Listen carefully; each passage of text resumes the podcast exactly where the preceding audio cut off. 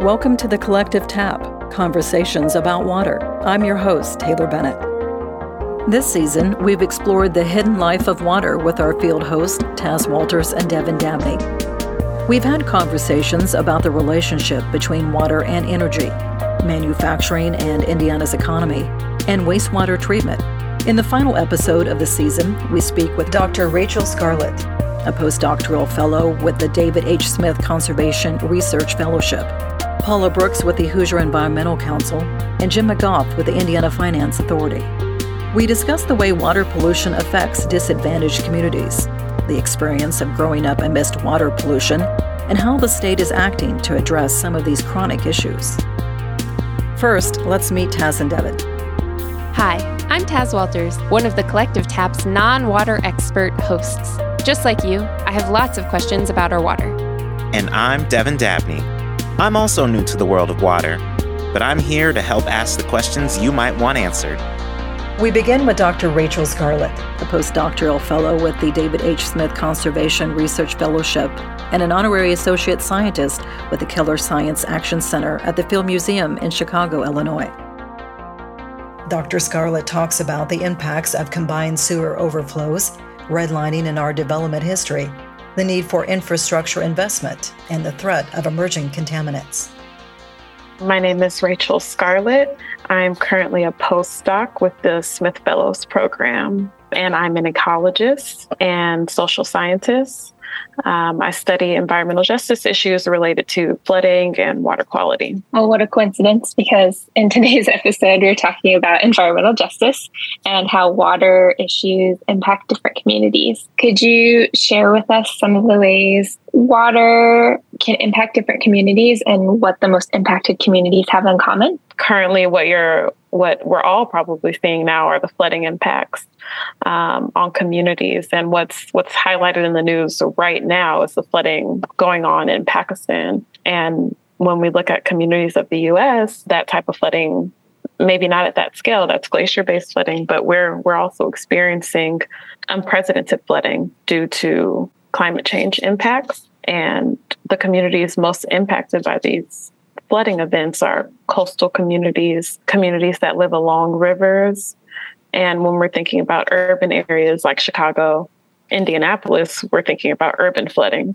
So that can occur anywhere. It doesn't just have to occur on the rivers, but urban flooding can occur due to pipe failures because pipes are overwhelmed. So water is being backed up onto streets and sidewalks. So though these are flooding issues that a lot of us in cities are dealing with. And in terms of water quality problems, uh, the problems are vast as well. One of the biggest problems that we're dealing with now is nutrient pollution, which is what I study the impact of nitrogen and phosphorus on our water resources. These pollutants come from mostly from fertilizer use in agricultural landscapes and then in urban landscapes you have fertilizer use for lawns and gardens and things like that that can pollute our water resources. You uh, you mentioned stormwater issues specifically and i'm curious if you could elaborate a little more of what kind of issues uh, stormwater could present.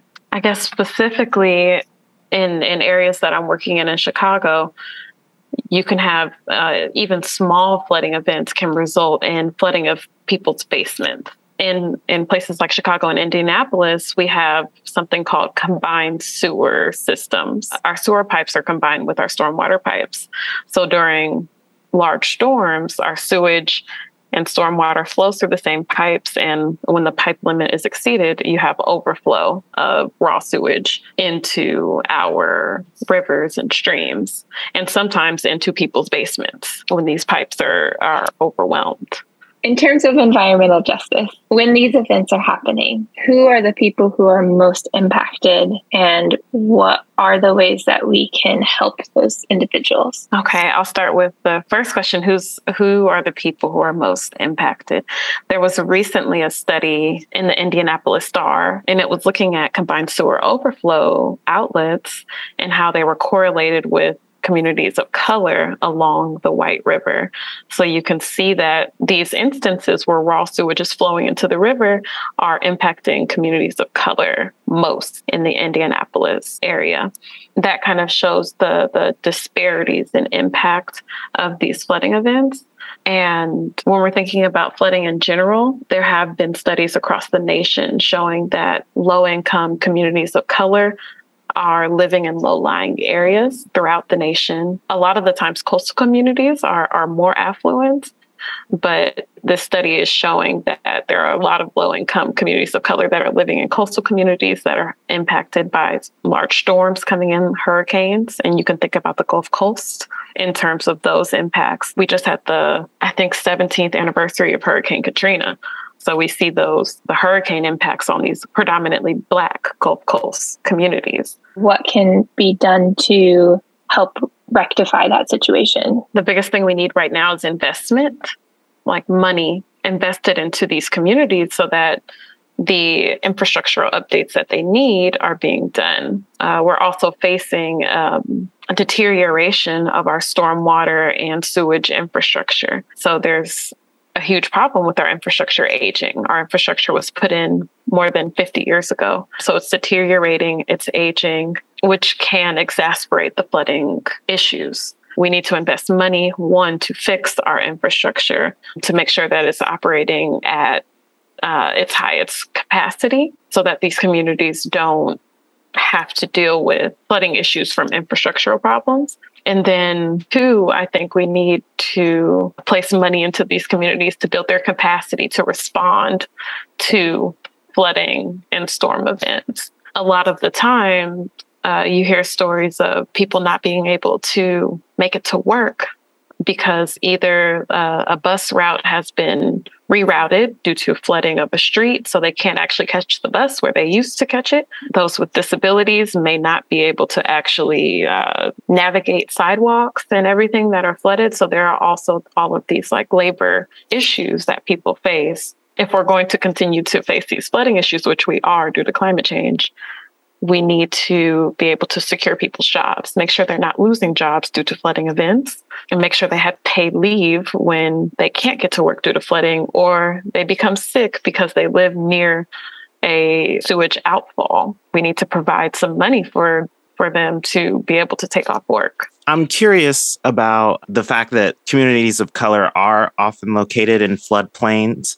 can that be correlated to redlining? Is that part of how redlining has affected where these communities are located? I guess I'm curious just because you know you you even said yourself that it's not just poorer communities on the coast there's also richer communities or more affluent communities so i'm just wondering what the correlation between poorer communities in a coastal floodplain and redlining is if there is one yeah i um i'm still searching for that that answer and i think um, there's still ongoing research on the correlation between uh, redlining and communities being located in floodplains. But what we do know is that oftentimes redlining was done in a way that Black communities were placed on areas of subpar land. So they were usually placed in uh, neighborhoods that were already zoned for industry that can lead to like concentration of of industrial pollution in these neighborhoods. Yeah, I feel like it's just like a complicated answer or question. It is complicated and it's just I think that I think that there does need to be a study on this like when when redlining maps were being drawn were they actually thinking about where the floodplains are um, right. and specifically trying to place wealthier communities outside of these uh, floodplains. Rachel, would you mind defining redlining, please? Yes. So redlining was a was a government policy and it was enforced and sanctioned by the Federal Housing Authority and the Home Loan Homeowners Loan Corporation, which is HOLC. So they created a grading system throughout the 1930s, 40s, and 50s. Uh, they created a grading system for urban neighborhoods where uh, an A grade would be given to predominantly white and affluent neighborhoods, and more often than not, uh, Black communities would be graded D. Um, and that's whether or not they're middle income, low income, mostly all Black communities in urban areas got the D grade. Um, and they used this grading system to um, decide who was going to receive a federal housing loan.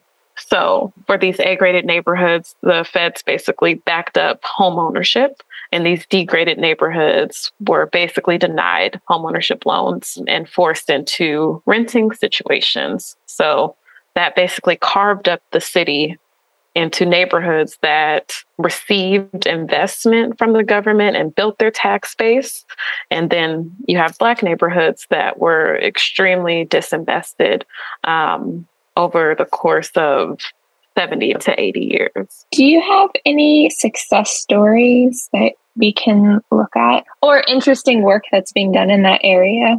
Uh, there's something that comes to mind, but it's not like a local example. But I do think that the infrastructure bill uh, that passed last year and the Inflation Reduction Act, I think these two bills that have just been passed are at least a step towards what we need in terms of um, federal investment into rebuilding our infrastructure. And a lot of the money is supposed to be allocated towards communities that are most disadvantaged by flooding and climate change impacts.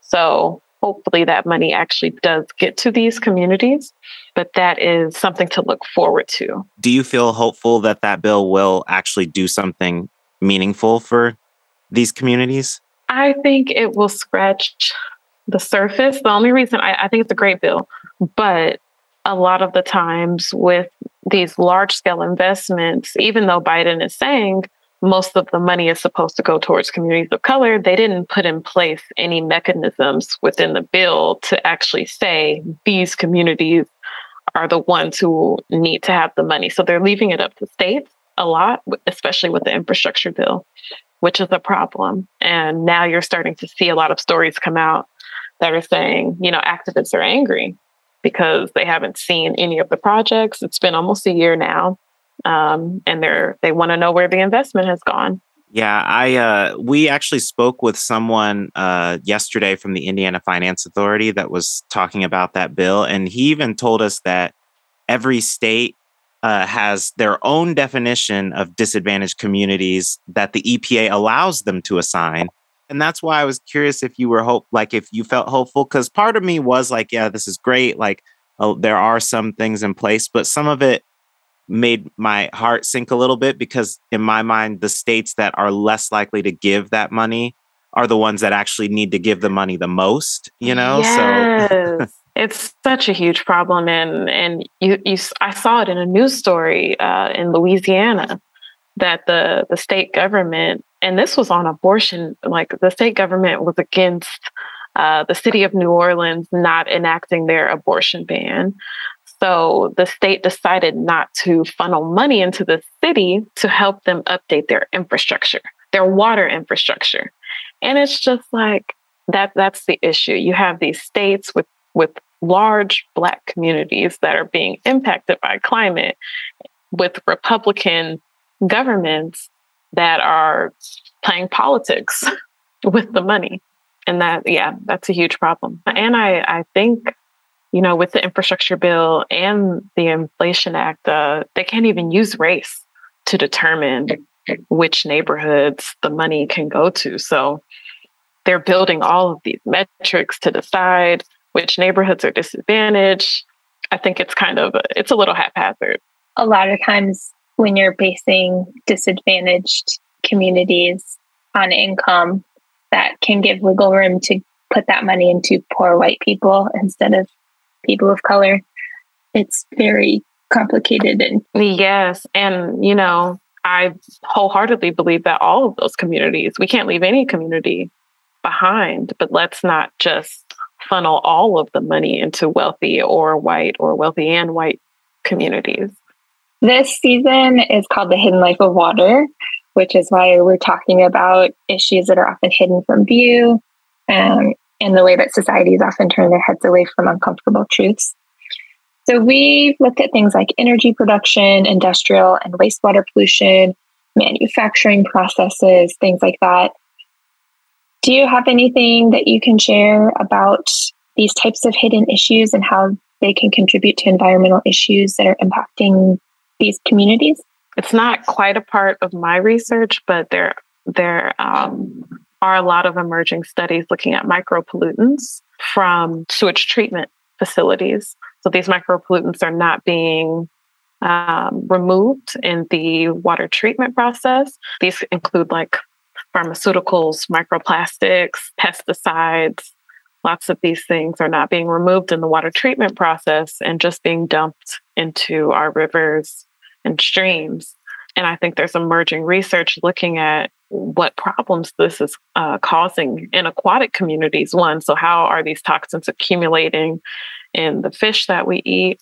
And how are they circulating back into our drinking water system is a problem. And a lot of these micropollutants are dumped into rivers and streams during storm events and from combined sewer overflows. So those communities that live near these sewage outlets are the communities again most impacted by this emerging uh, water pollutant. As we lay all of these different factors out, I think it's really easy to see how the bad effects can just be multiplied. You know, if you're living in a low floodplain area that has stormwater issues, and we're also flushing pharmaceuticals and plastics down the drain, all of that is just like combining in this one or not one, but this one type of community. Yeah, all of these problems are just compounding. So I was just thinking the other day, like in on the south side of Chicago, uh, near like the Indiana border, they have huge air pollution issues because there's so much industry in that area, but they also have flooding problems. So basement flooding issues. So they have toxins from industry already just in the air. And then when it floods, you get these toxins from the water becoming aerosols and adding to the air pollution in your home. So it's just like you're surrounded. And Hazel Johnson, uh, the mother of the environmental justice movement, she's from one of these communities and she called the community Altgeld Gardens the toxic donut. And I think that kind of describes like what we're talking about. You're just surrounded. You're the community's in the middle and you're surrounded by all of these issues. Is there anything we didn't bring up in relation to environmental justice or stormwater issues or disadvantaged communities that you want to share? I work a lot on how communities participate in the stormwater management process. That's another issue that we're facing is that a lot of stormwater is usually managed by engineers and very technical um, professions. So when communities want to be involved, there's a huge barrier, a huge technical barrier to knowing the language to speak, knowing the problems that that they're facing and where they're coming from. They just know, hey, this is affecting me, but there's a lot of engineering and technical mess that has to be dug through to actually join the conversation. So there's a there's a need for our municipalities and our governance to engage communities throughout this entire process of updating our infrastructure, of building plans to address climate change. It has to be something that's co created, co produced with the communities that are most impacted. I think the process is just as important. The process of like where these investments go and how things, how our infrastructure should be updated, that process is just as important as the outcome. That's interesting to hear you say that. We had a guest a while ago now we were at a wastewater facility or a, a treatment facility, and he was talking about the wastewater and like drinking water industry and how most of the people in that industry are white males. And like those are the people doing in the engineering on these systems that is not representative of the communities that these systems are affecting. Exactly. And we have to just, at this point, you know, we have to say you don't need the technical expertise to come up with a solution. The people in, in the communities most affected, they have experience, and that experience can guide a lot of the solutions that we come up with. Next, Paula Brooks is the Environmental Justice Program Manager with the Hoosier Environmental Council. Paula talks about the challenges growing up in a community affected by chronic pollution and the importance of looking forward. My name is Paula Brooks, and I'm the Environmental Justice Project Manager at Hoosier Environmental Council, which is a Indiana-based um, environmental advocacy organization. And what do you do in your work as the Environmental Justice Program Manager at the Hoosier Environmental Council? Our highest priority is to build the capacity of residents to advocate for themselves on issues impacting their neighborhoods and their communities. So I work very closely with residents, um, training, bringing resources, amplifying their voices. I also um, act as a bridge between the residents or the community and decision makers, be that corporate people, people um, in government positions, our elected officials, some of the nonprofits. I, am I'm, I'm a bridge um, between the two groups. And then thirdly, I work with a lot of students to really um, just introduce them to not only um, environmentalism, but also environmental justice in that my goal is to promote equitable um, development and social justice. In our episode today, we're really looking at environmental justice and environmental problems relative to water and how it impacts different communities. As far as you know, is there any intersection between the location of redlined neighborhoods and water quality issues like access or vulnerability to stormwater issues? Actually, there is. And, and I don't generally use the term red line communities, for me, is based on race. Um, so historically, Black and Brown neighborhoods receive disproportionate um, public investment. And that also includes um, sewers, the public infrastructure, as well as the um, water that is located in those neighborhoods. Historically, industry and residential areas were close in terms of distance. But when you're living near industry, you're definitely going to have health impacts, you're going to have quality of life impacts. So the wealthier and wider population was able to move away, and poorer and blacker and browner people were stuck. Um, so that's for me, that's the relationship what sorts of impacts firsthand are you seeing to these people that are stuck in these communities that have like not as much access to high quality water or just more problems affecting their water supply? Oh, well, it's been an incremental change. My proudest moment is actually watching residents advocate for themselves. Um, you know, sometimes as stakeholders, we'll go into communities and we see a need and you know we're like oh we have the perfect solution for this. But that may not be what the residents want. That may not be their priority. And once that project or that program is implemented then you, you start looking um, you do the metrics and you start wondering well where did we fail? The failure was at the beginning because it was a project that did not have community buy-in from the beginning you did just say that there's been some incremental positive changes. Would you say over time that that things are improving, that we're learning how to improve these resources and make these communities have a better quality of life? Most definitely. Yes. And and I actually think that it's just a generational awareness. You know, I'm either a very young baby boomer or a very old Gen Xer, however you want to look at it. It always strikes me when I work with younger people and some of the problems or issues that they're focused on, they don't really know what came before and and the fights that the baby boomers because I wasn't in most of those major fights because I was just too young, right?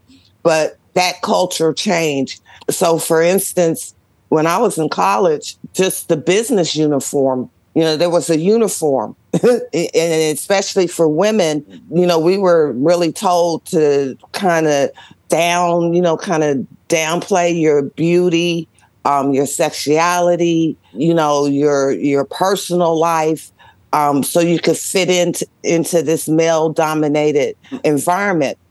Um, you don't hear that so much anymore. It's changed. Now, you know, it's work from home. You could be making a million dollars and you're not wearing a suit every day. You know, you, you're wearing your your jeans and and your you know your hat and even a do rag, right? Which 20 or 30 years ago, that person would not even have an opportunity because they didn't come with the right uniform. So I, I think that it's important to respect those that came before you because they're doing the same thing that you're doing at 25 when they were 25, pushing the envelope. Speaking about those that came before, could you talk a little bit about what it would have been like to live in a community suffering from chronic water pollution issues? Oh, I have a lot of personal uh, experience with that. So I grew up at that time, we were the near west side, which now is known as Ransom Place, um, right off Indiana Avenue is um, the oldest community um, associated with Black people in the city of Indianapolis, dating back to 1830. Um, so we have three waterways. We have the canal, we have Fall Creek, and we have White River. I used to have to cross the canal um, to go to grade school.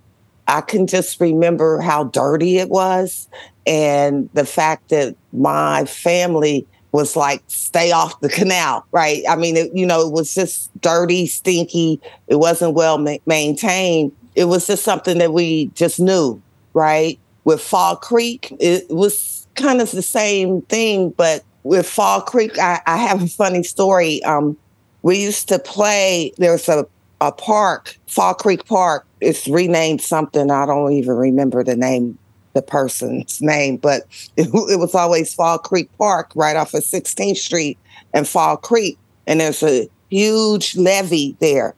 So our parents always tell us, you know, stay away from the creek, stay away from the creek.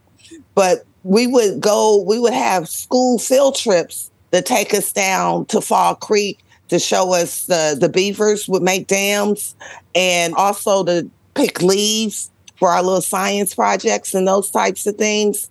I understand now the fear that our parents had that we would drown, right? It was not a place to embrace at all. Then with White River, White River to this day, I would never put my toe in it. It was yellow, bubbling, green, bubbling all the time. It was smelly. You know, it was just not anything that was germane to my life.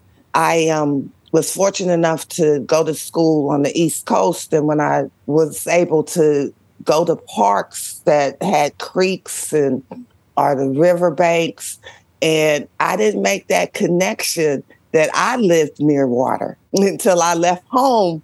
And I'm still living near water, but it, I just, I don't know. It was like some kind of cognitive dissonance, which is interesting now, and especially the kind of work that I do. I love being near the water. But for here, for me now, as I said, I would never put my toe in White River. Same thing for Fall Creek. When I look at the canal, it's like a Disney world to me, you know, it, because it's not really real. It's a concrete tube filled with water right? So I don't really know. I can't really say that I embrace that. I, I would prefer that it was still more natural. Well, and I think that also you talked about how, you know, neighborhood shift over time. And I think that whole canal area has definitely changed demographically and kind of shows how that also changes the waterway when you have the people who are living around it changing. Well, that was the whole purpose of um, upgrading the canal at that time was to make the area more attractive or appealing to IUPUI students and staff. And also, we always would say to just get the Black people out of downtown. And so that project displaced a lot of people. Historic homes were demolished, the buildings were built in a manner to keep people out gated communities. Some of our streets were truncated. it was not necessarily a, a benefit for the neighborhood. It was definitely built for others. And even now, when you go to the canal and you see who are kind of enjoying themselves on the canal, and I'm, I'm not trying to say that um, people don't live in the neighborhood, but you look at the people that are there, and that demographic is definitely younger, wider, and wealthier. So you've talked some about how there are some positive changes that are happening and that some momentum is being gained in terms of reversing the impacts that have been handed down to black and brown folks. I wonder um, from your perspective where there are some gaps, like where we could improve even more and like what uh, what's not happening to reverse these effects that should be happening. I actually think that we need to look forward and not look backwards. And that's a little secret that I'm, I'm putting out there because it's really not popular to say that history, and I'm not trying to say that history is not important, but you cannot recreate a moment in time. Time and culture and human development is a progression, and you really cannot go back. So I would prefer rather than emphasis placed on trying to take back what was lost, that emphasis is placed on investing in the future. So, for instance, in, in my neighborhood, again, the fastest growing demographic are Asian people.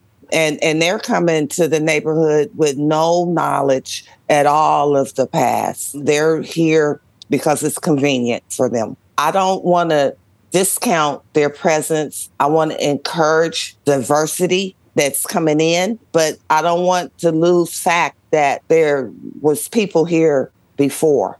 The, the history and the culture that was here before. And you can really um, have street names that um, honor people. You can have buildings. It doesn't have to be that same scene again. Can you give us any examples of community led efforts to try to deal with water injustice? The park over in Haughville, there's a group of young people who have really embraced a vision that was put forth by former city planner who oh thank you belmont beach thank you um, that was put forward um, because he was so appalled at the history of the city. He's not from here.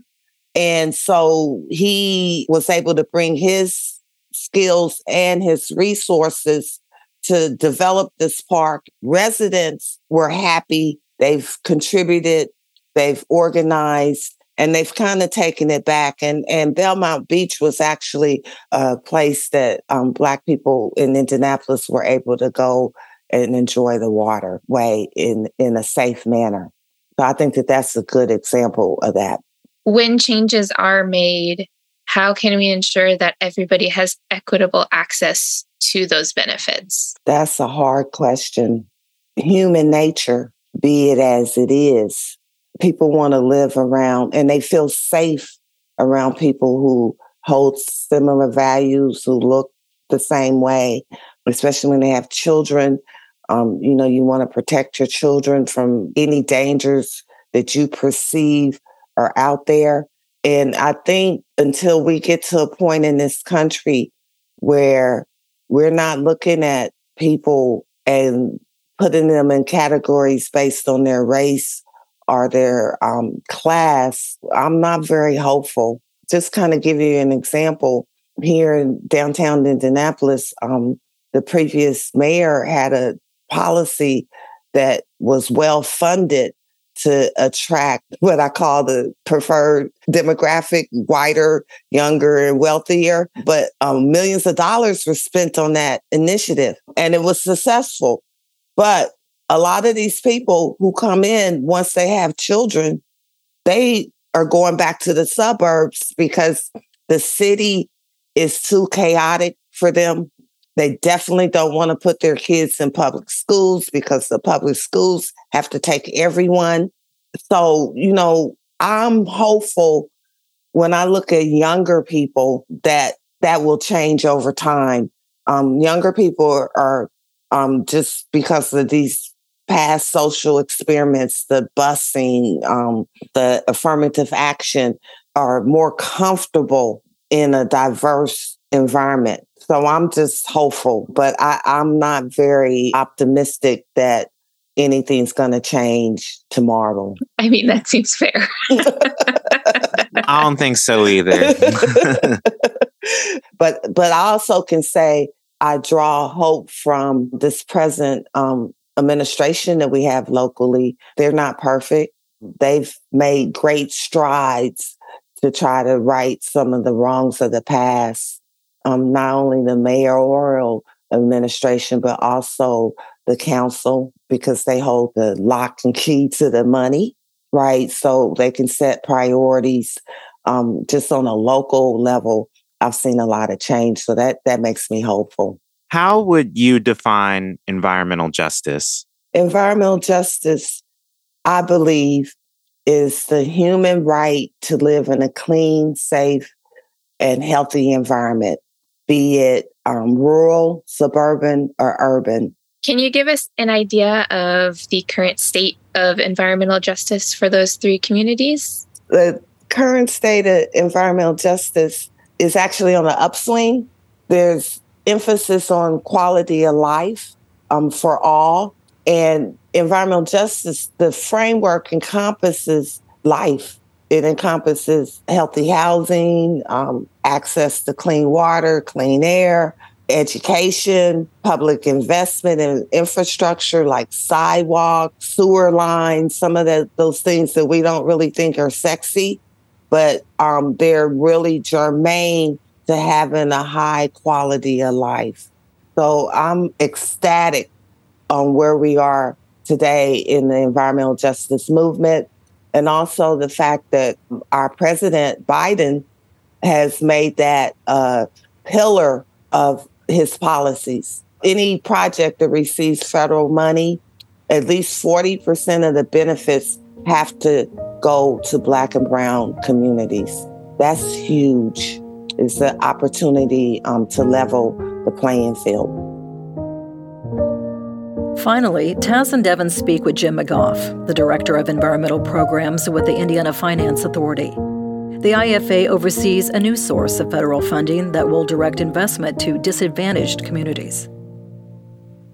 Jim McGoff, and I manage the environmental programs for the Indiana Finance Authority. What is the Indiana Finance Authority? So, the primary purpose of the Indiana Finance Authority is to finance state facilities for government use. So, your office buildings, your garages, um, correctional facilities, et cetera. The environmental programs include uh, water based and brownfield based programs. Uh, the water based, drinking water, wastewater, stormwater, uh, lead service line replacement um, are EPA funded, state managed. So there is a federal appropriation every year for wastewater and drinking water.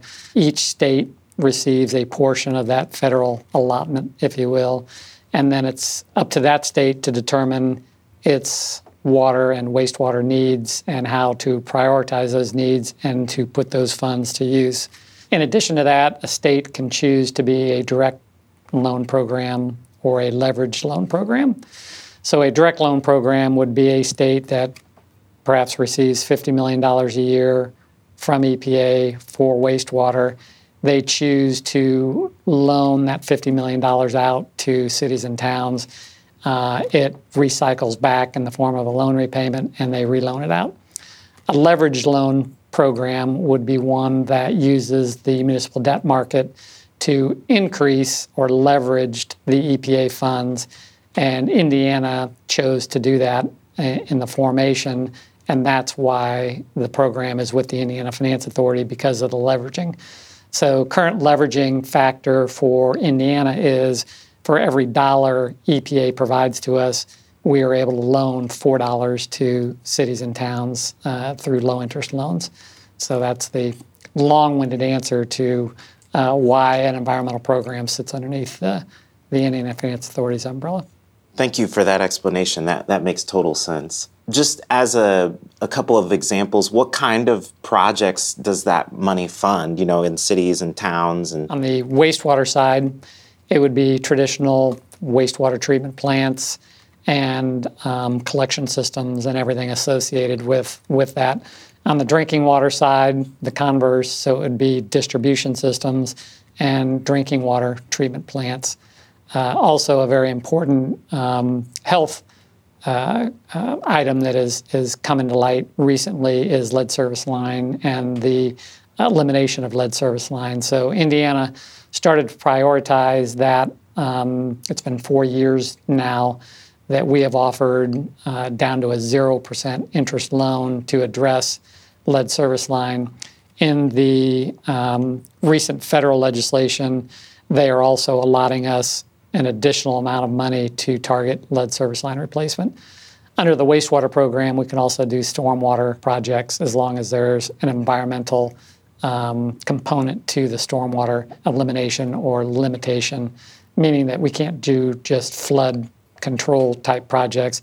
There has to be an environmental uh, component to the stormwater project, and that would be somehow treating the stormwater before it hits a receiving stream. So you see retention basins, or there's certain places where there's plantings and things like that for the uh, runoff from roads that would take care of or provide some treatment before uh, the runoff hits a receiving stream. We've heard that there is a new federal source of money, um, specifically a funding program for infrastructure.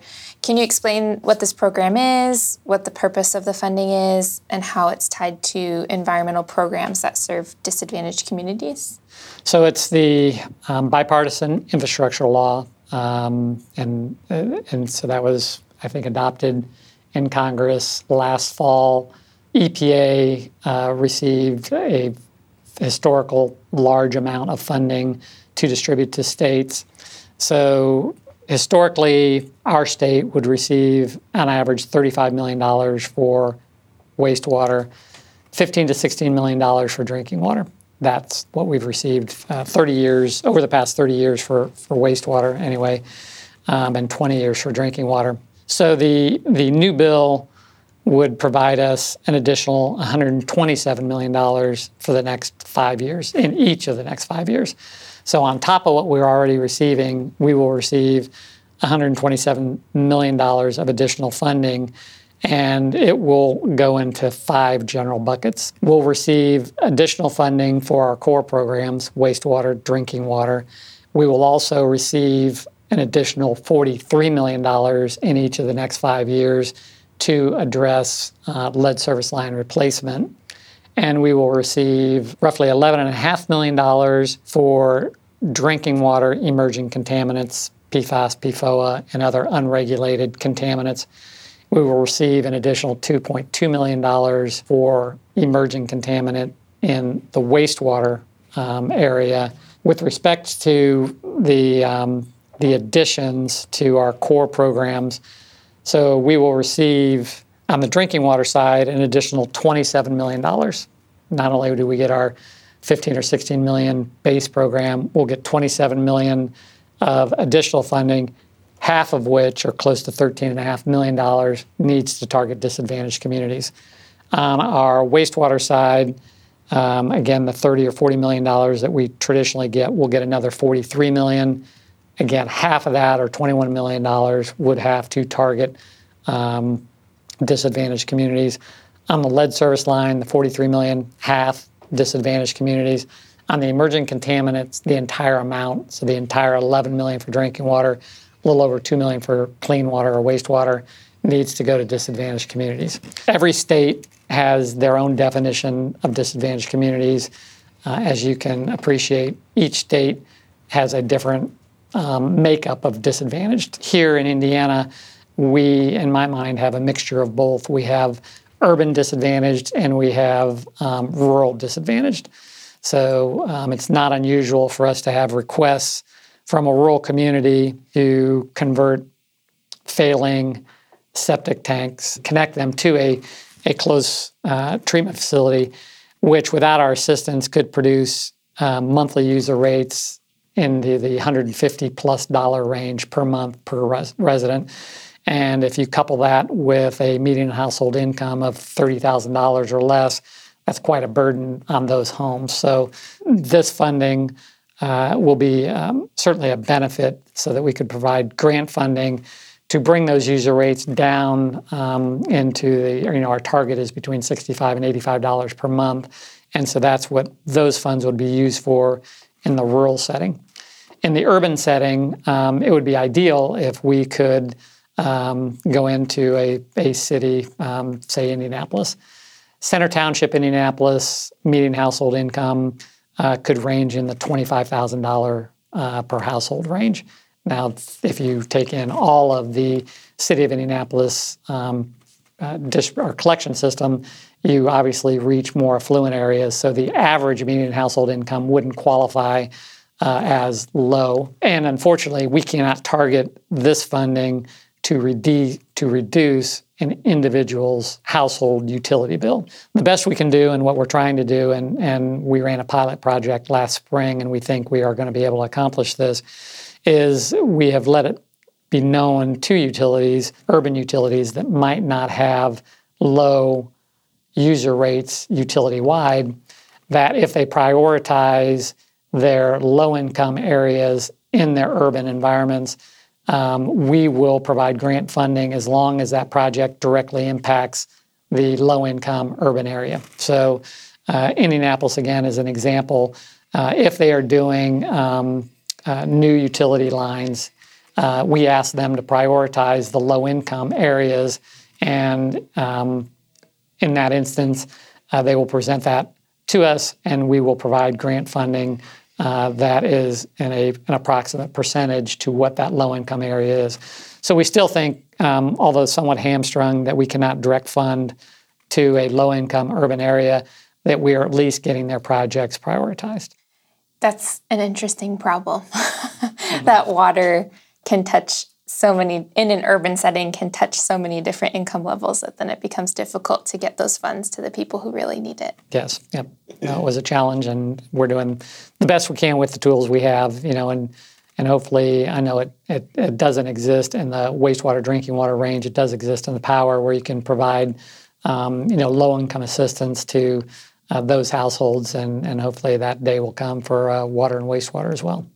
Is most of the definition of disadvantaged communities based upon income level? The um, so each state under the EPA rules and guidelines can define their own disadvantaged community, and so ours is a is a multi-part definition.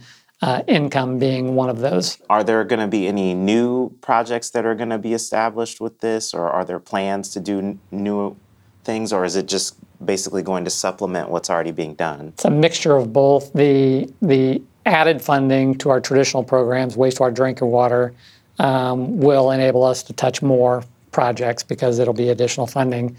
The new funding that um, again Indiana is a little ahead of other states in that we started to prioritize lead service line replacement several years ago.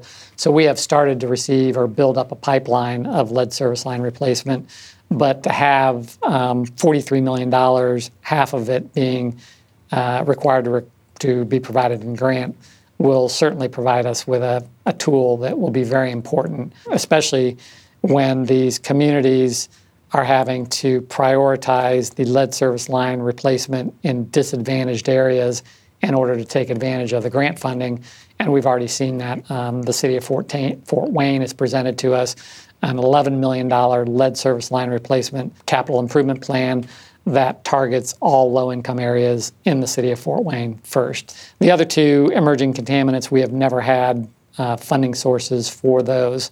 So um, that is, is um, a new program that we are uh, now standing up and, and starting to educate not only ourselves but utilities to look for how emerging contaminants could be affecting uh, their utilities because we do have uh, grant funding available for them. Do you have the full definition of like how Indiana defines a disadvantaged community, or is there a place people can go to find that? Yes, on our website, uh, ifa.in.gov website, and if you scroll down to the SRF uh, state revolving fund loan programs, all of that information is, is included. Trying to understand the value of water means understanding how vital it is to our daily lives. Thank you for joining us on this season of The Collective Tap as we attempted to uncover the hidden life of water. Join us on our fourth and final season where we go on the water. We will host discussions about wildlife, recreation, the history of community at the shoreline, and the relationship that Native communities nurtured with these waterways. Thank you for joining us in this conversation about water. The Collective Tap is a project of the White River Alliance, a 501c3 organization located in Indianapolis, Indiana. We are an alliance of diverse interests and organizations that work together to steward the river and its watershed. It is made possible with generous funding from the Nina Mason Pulliam Charitable Trust. If you want to learn more, visit us at thecollectivetap.com or at thewhiteriverinalliance.org. Produced in partnership with Absorb.